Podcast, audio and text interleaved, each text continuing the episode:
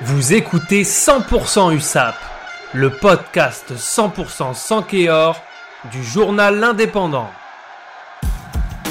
Jeudi 4 mars, l'USAP est allé s'imposer à Oyonnax 28 à 35 avec un état d'esprit gonflé à l'agressivité.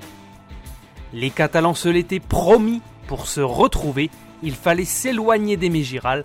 Dans le haut budget, l'USAP connaît un nouveau printemps, même si dans le même temps, Van, le leader de Pro D2, s'est imposé également face à Mont-de-Marsan 33 à 20. Au stade Charles Maton, les Sankéors ont eu du cœur à l'image de Mathieu Acebes, le capitaine de l'USAP.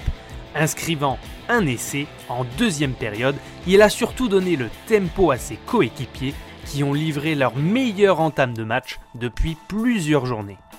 Les Catalans ont fait preuve d'engagement et d'efficacité malgré le carton rouge infligé à Chanero.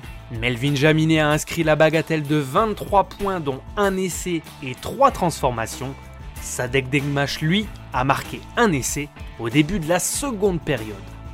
Les Sankéors étaient hier soir déterminés à l'image de Lucas Bachelier en première mi-temps, qui inscrit lui aussi un essai permettant à l'USAP de mener de 5 petits points à la pause.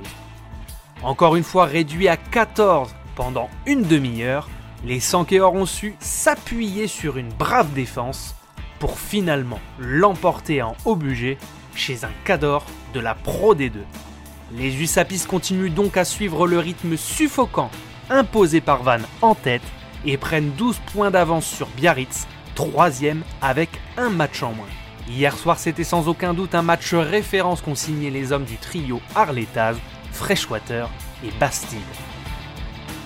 C'était 100% USAP, le podcast 100% sans Kéor du journal L'Indépendant, réalisé à partir des écrits de Laura Cosanias.